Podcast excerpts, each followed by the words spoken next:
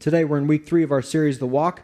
We're spending 11 weeks walking through the book of 1 John. So if you have a Bible on your lap or on your device, go ahead and get there to 1 John chapter 2 will be in. Our vision statement is building 3D relationships that uh, our heart as a church that is over time that we would grow to be more and more devoted to Jesus, dedicated to one another, and driven to reach people. Said in another way, as a church, we want to love God, love people, and go and make disciples. We don't want to overcomplicate this thing called the Christ following life or get derailed into the weeds, but we want to instead keep it simple and say, as a church, we want to love God, love people, and go and make disciples. We want to be uh, devoted, dedicated, and driven. The book of First John is all about loving God and loving others with a really strong emphasis on loving one another.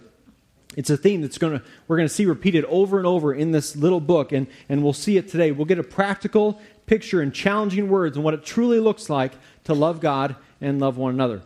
The nature of how John writes this letter is very black and white a book of contrasts, if you will light and darkness, love and hate, truth and lies, loving the Father, uh, loving, loving the Father, loving the world, love and fear, true teaching, false teaching. In this book, you're going to come across verses that really have no middle ground on them.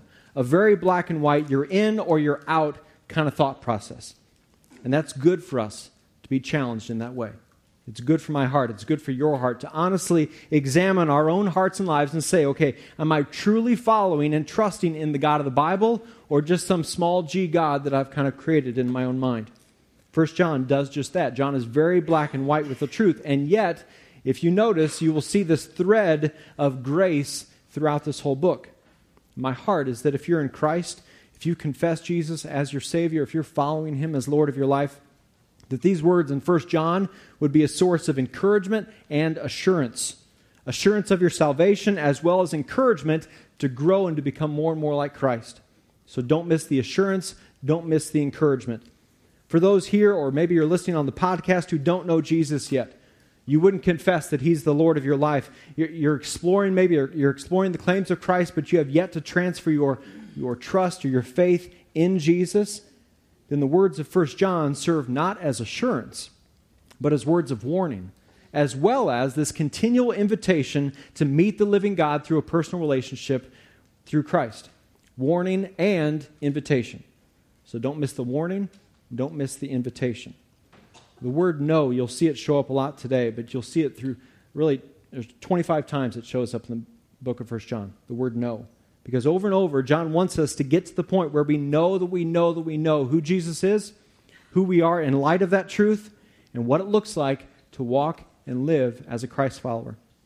In the, in the verses we'll look at today and in upcoming weeks, John will, talk, will be talking about what does the internal transformation that Jesus has done, what does that look like outwardly?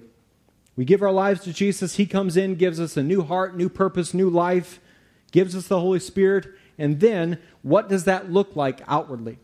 What are the external things that give evidence that Jesus did actually save us and is transforming us internally?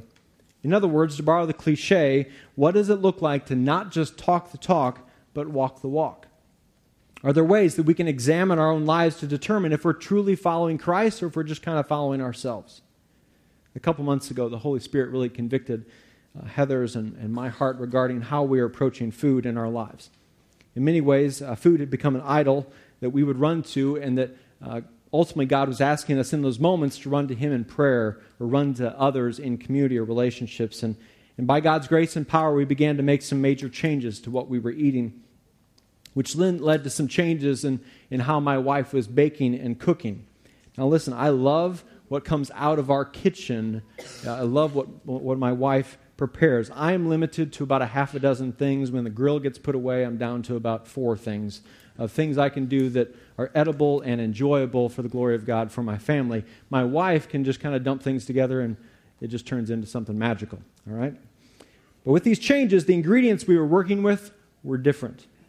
Some of the major ones we had used in the past were no longer there and either had been replaced or kind of completely taken out. So she embarks on making some muffins with these new ingredients. And they came out of the oven and they looked amazing.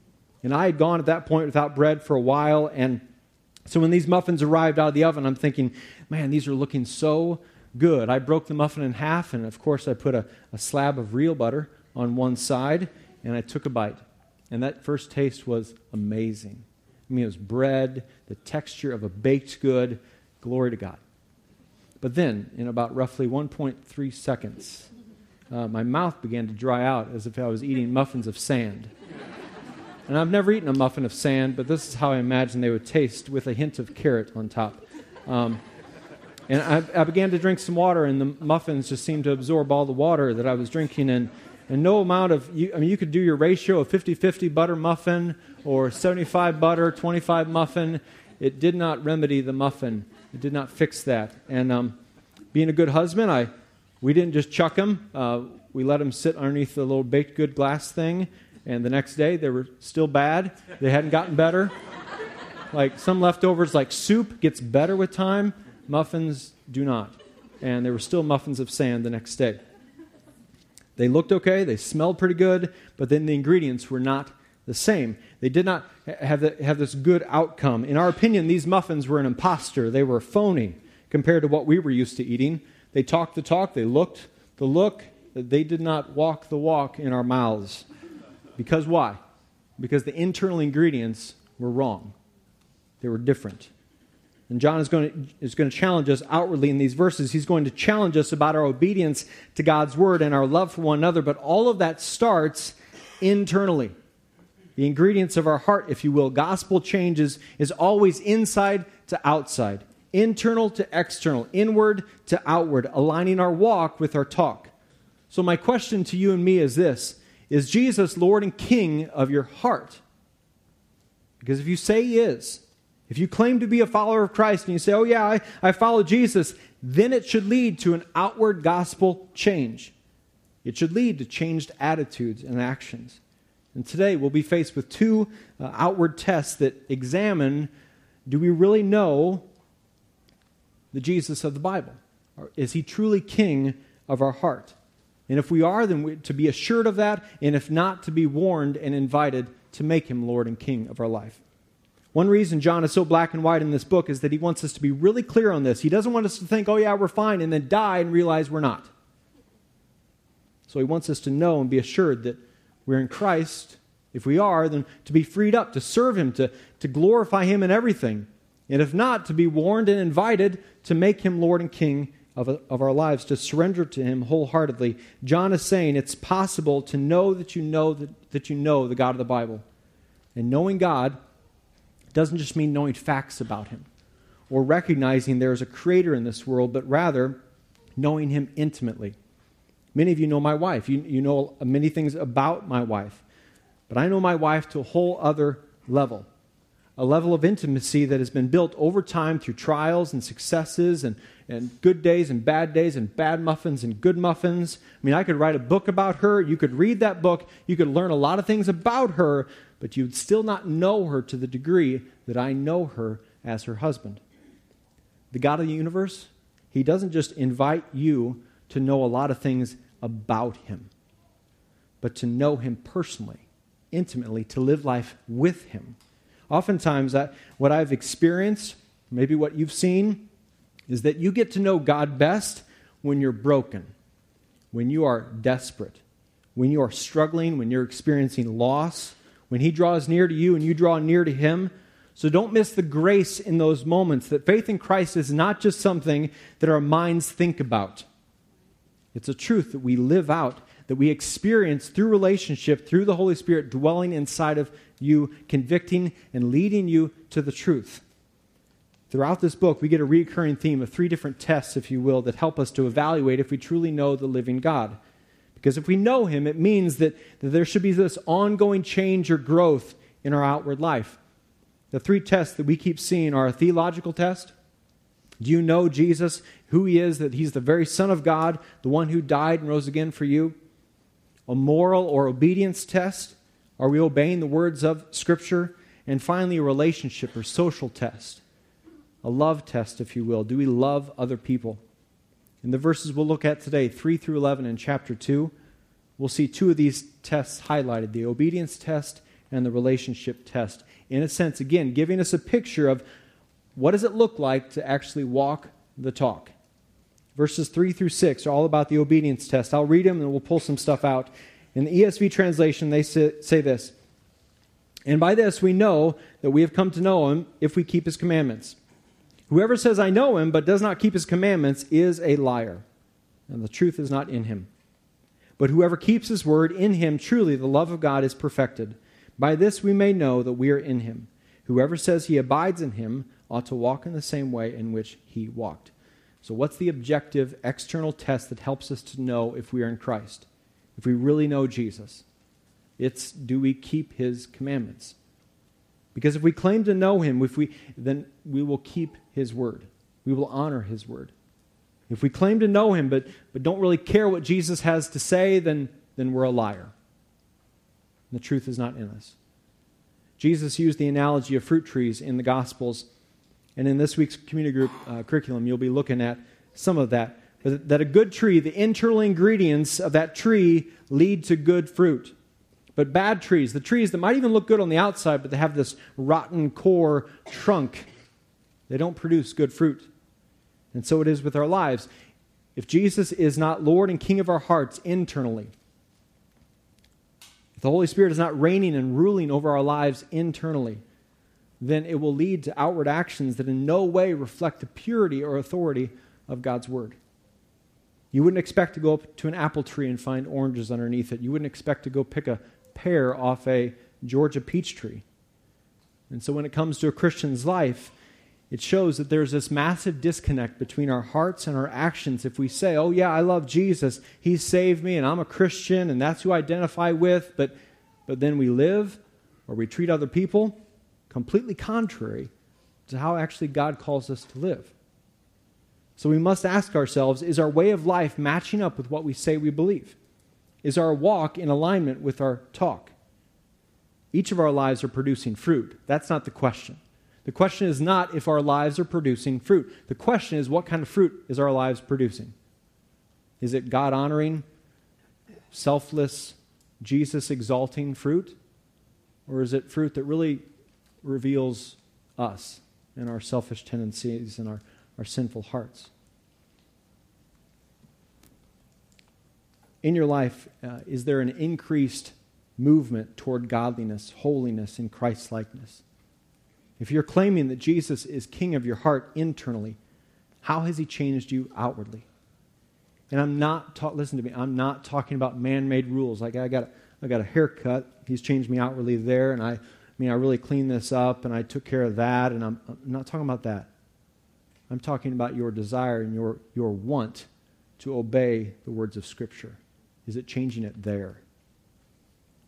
Now, when we're talking about an obedience test, we must remind ourselves of the gospel that we're not saved by what we do, but what has already been done for us on the cross. That we are saved by grace through faith and not to do with our works, because if it was, we'd just brag about how awesome we are. Our obedience doesn't bring us justification. You can't obey enough to get you into a right standing with God. The Bible makes it very clear that none of us are perfect. That's why the perfect one, the only perfect one, had to lay down his life for us. Remember from last week in the beginning of chapter 2, Jesus is the one who atones for or pays for our sin, not our good works. So if I stain my shirt, I don't fix that stain by covering it up with another stain. I fix it by cleaning it. So my heart has been stained. It only gets resolved when it gets cleansed, purified by the blood of Christ not by a good work. So, don't you dare think for a minute that we're talking about an obedience test that you and I are saved by our good works and our ability to obey God's commandments. That you walk out of here and go, man, I'm just going to really clean this up. I'm really going to take care of this, and God's going to love me, and God's going to accept me. God already loves you, and He's only going to accept you if you surrender your life to Christ. Because uh, some of you are completely broken in your sin right now. And you're thinking, well, this last week, this last month, a couple years ago, whatever, I just absolutely tanked it. So I guess I'm out because I failed the obedience test. No. Instead, when we do sin, we have an advocate for us. That's last week's message. The question is are you running to the advocate? Are you running to the one who died and rose again for you? When you blow it, when you blow it, are you trying to fix it on your own? Or are you running to the one who can remedy it? Are you just kind of getting before God saying, God, change me? Just redeem my heart. I lay before you. I'm humbled before you. I have sinned against you. Thank you for your forgiveness. Thank you for your love. Or are you kind of in your kind of in a proud sort of way, just trying to fix this up and take care of it on your own? Our obedience doesn't save us. Our obedience to God's word does show that we're born again. It does reveal whether or not he truly is king of our hearts. As one pastor has said, to know him involves a personal relationship that transforms practical behavior. To know him involves a personal relationship that transforms practical behavior. So, practical, that's like Monday through Friday. That's day in and day out, moment by moment, seven days a week, 365 practical behavior. If we keep his commandments, if we keep his word, that's the obedience test. So, what does he mean by commandments and, and the word? Well, does he mean the Ten Commandments? Yes. Does he mean the words written in red in the Gospels? Yes. Does he mean the, the New Testament and all that it has to say? Yes. Cover to cover. So, how in the world are we going to sum all of that up? Well, thankfully, Jesus already did.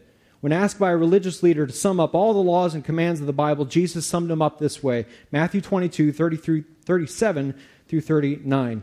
And he said to him, You shall love the Lord your God with all your heart, with all your soul, and with all your mind. This is the great and first commandment. And a second is like it You shall love your neighbor as yourself. Jesus summed up the, all the commands with this love God and love others.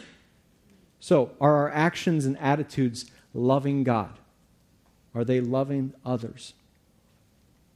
See, sin is not necessarily just doing wrong things, it's also not doing the right things. Like, love your enemy, bless those who persecute you, take care of the orphan, love the poor. Hmm, that would cause me to have to change. We can't just reduce obedience to avoiding sins. Like, well, I avoid sexual immorality, I avoid filthy language, I avoid addiction, I avoid greed, and think that we're good. And think that we're still not have fallen short of the grace and glory of God. Loving God and loving others is so much more than a game of avoidance, or where we compare ourselves to one another and say, Man, I, I'm smoking that person. I mean, they are jacked up and not me when we've forgotten that, again, God's word says we've all fallen short. We're all in desperate need of God's grace. Jesus again challenges us with the obedience test that is so far reaching beyond just social taboos.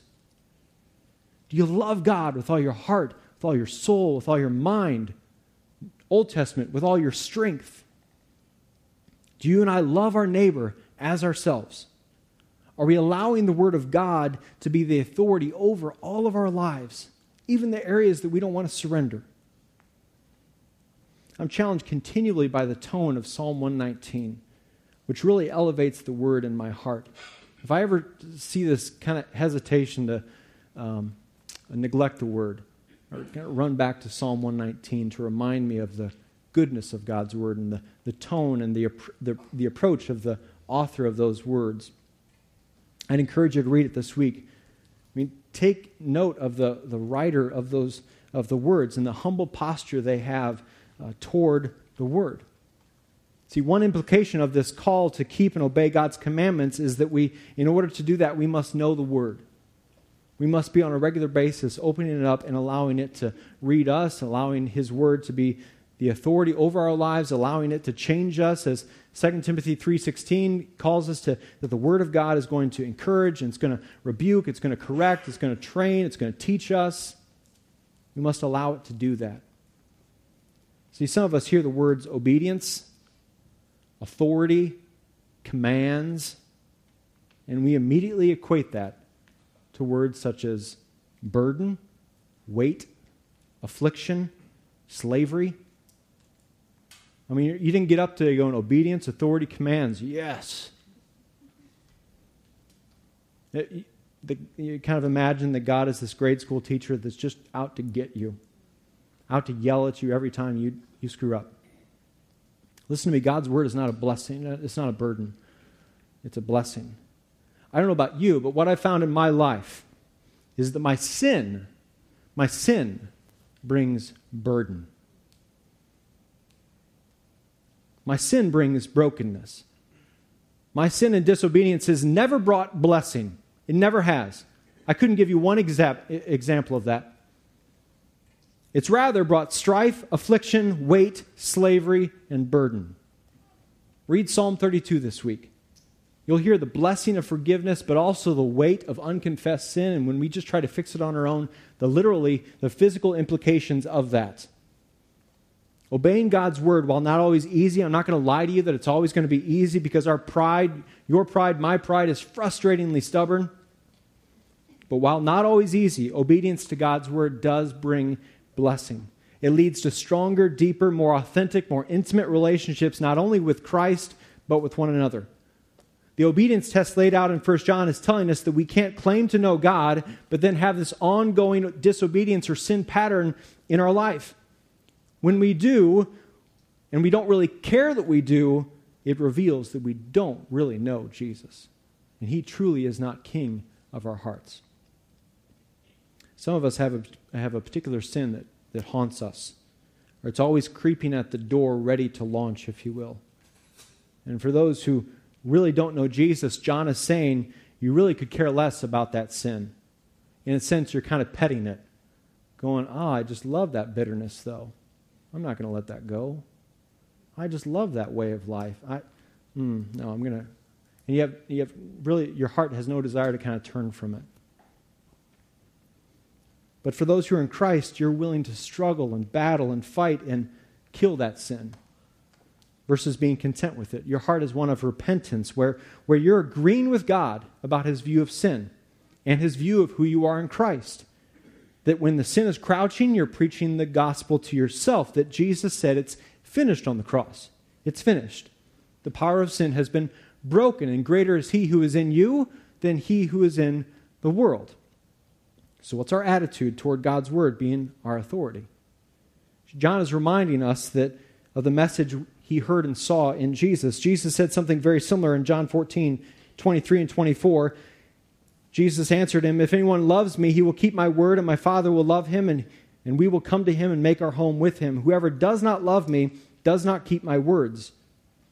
Verse 5 in 1 John 2 says, Whoever keeps his word is in him, truly the love of God is perfected. The more we obey God, the greater our love for God grows. The more aware we are of God's love for us, the more prone we are to obey Him because on the cross we see the love of God displayed in such a sacrificial way. Our love for God completes its work when we obey His commands. Our, our obedience does not gain His love, but rather it gives evidence of His love. And the role model for this obedience is who? It's Jesus.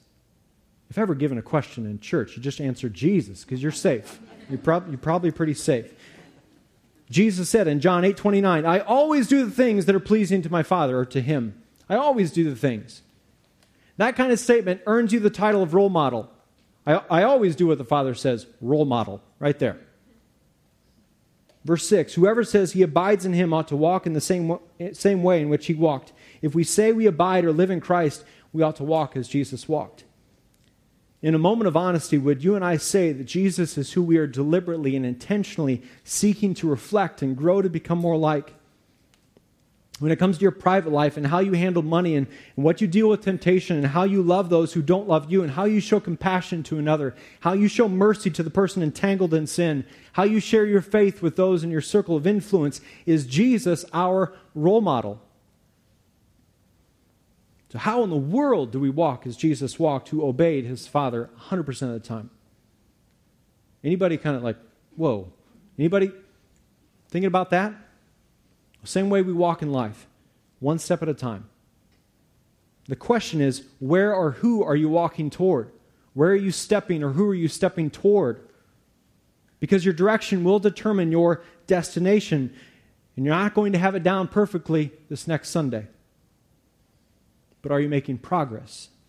Is your love for God and others increasing and overflowing compared to a year ago? Have you seen growth in Christ likeness?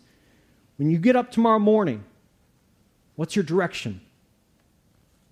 Who are you walking toward? What's your goal?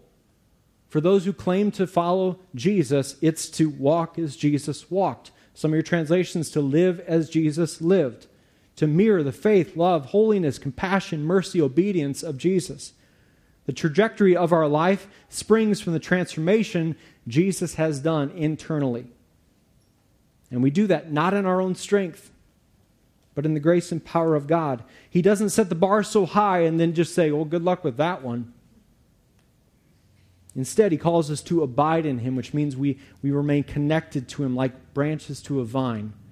If the branch remains connected to the life in the vine, it produces fruit. This is John 15. The Christian life of walking as Jesus walked is completely impossible. It's completely impossible on your own. But in daily surrender, trusting in His grace, it's possible. And we stay connected to the vine. We stay connected through the word and prayer and face to face community with other believers and solitude, getting away from the distractions and the noise, in attending this service and singing together, sharing meals together. This is how we stay connected to the vine. I'm grateful that we serve a God who not only calls us to live differently if we claim to know Him, but also gives us the power, the grace, the love, the daily mercies in order to actually make progress. His grace is more than sufficient, especially in your weakness. Now, let's look at the relationship test, the love test, if you will. Because, in context of the obedience test, the command that, that John wants to bring our attention to is this love one another. And again, we'll see it elsewhere in this book. But verses 7 through 11 in chapter 2 says, Beloved, I'm writing you no new commandment, but an old commandment that you had from the beginning. The old commandment is the, is the word that you have heard. At the same time, it's a new commandment that I'm writing to you, which is true in him and in you, because the darkness is passing away and the true light is already shining. Whoever says he is in the light and hates his brother is still in darkness. Whoever loves his brother abides in the light, and in him there is no cause for stumbling. But whoever hates his brother is in the darkness and walks in the darkness and does not know where he is going because the darkness has blinded his eyes. I love how verse 7 starts Beloved. Or some translations would say, Dear friends, loved ones. Again, John is very black and white in this book. In relation to our salvation, there's no gray area. We're either saved or we're not. But you see this thread, if you notice it, you see this thread of grace throughout this whole book and a, in a tone of John's words in this letter. Listen, loved ones, dear friends, beloved, don't neglect the old and new commandment. Now, that seems a bit confusing, the whole old and new commandment. So you're not giving us a new one, but then you, you just gave us a new one. I, that seems odd to me. Well, skipping to verse 11, or skipping to verse 10, I'm sorry, in the context, you see this is about our love for our brothers and sisters. Some say the Old Commandment means that this commandment to love your neighbor has been around since the Old Testament. Leviticus 19:18, 13 or third book in the Bible. It says, "Do not seek revenge or bear a grudge against anyone among your people, but love your neighbor as yourself. Others would say, by old command, John is telling us that as believers, this is one of the commands that we first heard when we began to follow Christ love your neighbor, love one another. So it might appear to be old to us because we heard it early on in our faith. But then, by emphasizing it as a new commandment, John is stealing a phrase from Jesus, which again is a good move in Christianity. Just, just rip it off of Jesus and go with that. John 13, 34 and 35 says, A new command I give you love one another. As I have loved you, so you must love one another. By this, everyone will know that you're my disciples if you love one another. By saying it's new, John is also reminding us that, listen, I was a witness to the life of Jesus. I not only heard his message, but I saw it being lived out. I saw it in the person of Christ, and he gave us a picture of what loving one another looks like. He brought new meaning to it. And Jesus loved the social outcasts, the marginalized, the beaten up, the lame, the broken, the thieves, the prostitutes, the sexually immoral, the proud, the addicted, the annoying disciples, the hurtful, the vindictive, the rebellious, the self righteous, the powerful. To walk as Jesus walked means we love as Jesus loved. And here John is reminding us that if we claim to know Christ, if, if he is who we say we're following, then here specifically we must love one another. Not just love, love those yet to be reached with the good news, but love one another, brothers and sisters in the family of God, dedicated to one another. And as Jesus said in John 13, one way the world can actually tell we love Jesus and we're his disciples and that's who we're following is when we love one another. If you're here and you, um, and you have siblings, brothers or sisters, you, you're a student in here, you're an adult in here, you grew up with siblings, uh, go ahead and raise your hand if you have siblings, okay? Keep them up. Work the deltoids for a minute. Um, now, I want you to be really honest. This is the house of God, so you know, don't, don't be lying. Um, I want you to lower your hand only if you never had a fight. I mean, keep your hands up. If you only if you never had a fight or a disagreement or a squabble with your siblings, whether currently or when you were a kid, if you walked through and you were you were just spotless and your relationship with one another was was was always flawless, I want you to lower your hand.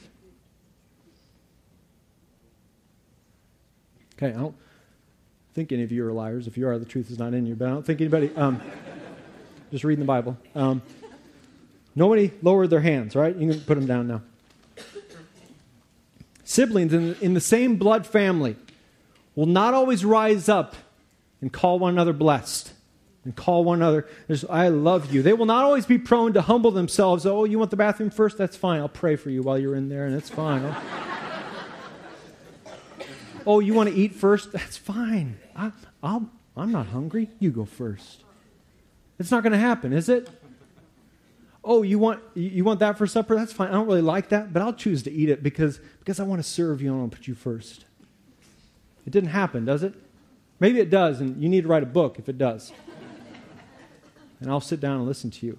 No, what typically happens, and it probably happened to some of you this morning, you won't have to raise your hand, but stop touching each other. Would you just leave him or her alone? Keep your hands yourself. Maybe it happened on your way here. And then you, then you praise God and act like that wasn't an issue. And some of us, we, we experienced this this morning, we experienced this days ago. The exact same thing can happen in the spiritual family. In God's family that we've been adopted into. We've been brought in, into by what? Grace. Not by our works, not because we're awesome, but because of grace. That's the only reason we're here. The only reason we got adopted. Grace. So, why do we see repeatedly in 1 John and elsewhere in the Bible God's word calling us to love one another? One reason is because our sin nature, our personality differences, our bents theologically, our varied backgrounds and experiences, all of that, if left unchecked to God, can and will lead to conflict and disagreement. Friendly fire can and will happen not only in your blood family, but in the spiritual, God's grace, adopted, brought in, reconciled, orphaned. No, no, no, come here. Within that family. Listen to me, church. One another, that particular sibling in the family of God, whether here in this church or some other local church, Big C church, that, that, that, that, that person is not the enemy. We have one spiritual enemy. And he's not flesh and bones. He's the devil. We have one spiritual enemy, and it's not one another.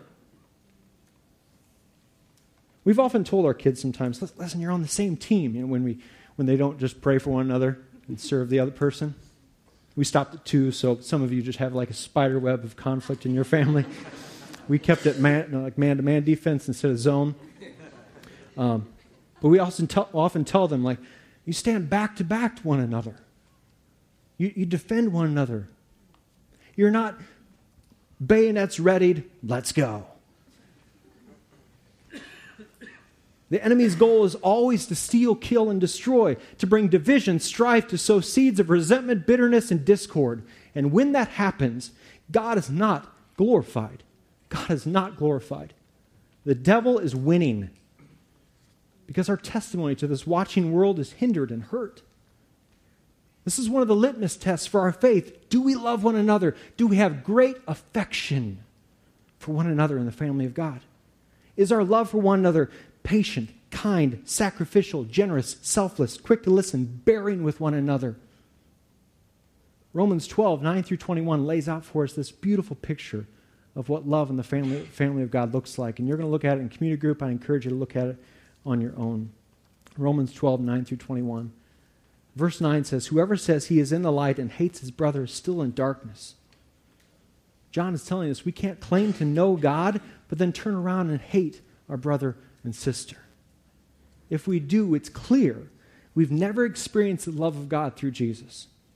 Because after having such shown, having just experienced and been shown, lavished upon such amazing, extravagant love, how in the world could we turn around then and show and not show such generous love to a fellow brother or sister in the family? Again, very black and white. Love, hate in this instance. What's the word hate mean? Besides the basics, basics of trying to harm another or um, wishing harm upon someone, the one that rings true for me is, is that hate can be defined as cold indifference. Now that hits home to my heart. I don't know about yours. Cold indifference.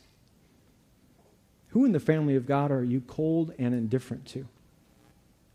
Who, if suffering came their way, you wouldn't be upset? Where you might have the secret kind of satisfaction in another person's demise. Where's there indifference in your heart? Because where you find it, you find sin. You find the root of sin, sin that needs to be killed, repented of, not coddled and nursed and justified. John is zeroing in on our relationships with one another because we can't love one another in here. If we're unwilling to do that here, we can't go out and love others out there. We can't skip over the great commandment to love one another. If all the world sees is fellow Christians fighting with one another, gossiping about and slandering one another, and holding resentment and bitterness toward one another, tell me why in the world an unbeliever would want to join such a family? When they're already thinking, boy, I, my, my blood family puts the fun in dysfunction. What, why do I want to? You've been redeemed? You've been reconciled? I mean, You've been brought in because of grace, and I, I don't see that. See, our unity and deep love for one another is a witness to the world, a reflection of who we claim to follow, not, that, that it not only changes us internally, but outwardly, in how we love one another. And let's just call a spade a spade, okay? Some people are hard to love, right? You've got them, I've got them. Raise your hand if you got somebody who's hard to love. Right? If there's a person next to you, just pretend it's somebody at work. Okay? Just, all right? it's really you. Um, if it is, we'll set up counseling. We can talk about that another day, not here. Um, so we've all got them. And you and I are them. Raise your hand if you're difficult to love. Hopefully, I can't count you, I'm not that good. But hopefully, the same amount of hands went up. You and I are also the ones who were hard to love. Not just them, but us. Can we be sober minded enough to admit that? Can we be humble enough to be like, man, hmm, I'm difficult to love? I can be. I'll do it from the stage on a podcast. I have these quirks, these things, and many of you know them. And many of you know, love me in spite of them. By the grace of God, you just try to love me. Thank you. You have to work with me. You have to serve with me. You have to live with me. I don't know. I'm not always easy to love. Loving people who are easy to love is easy because it doesn't cause you to change at all. It doesn't cause your heart to have to surrender. Loving people who are difficult to love, yeah, that's difficult.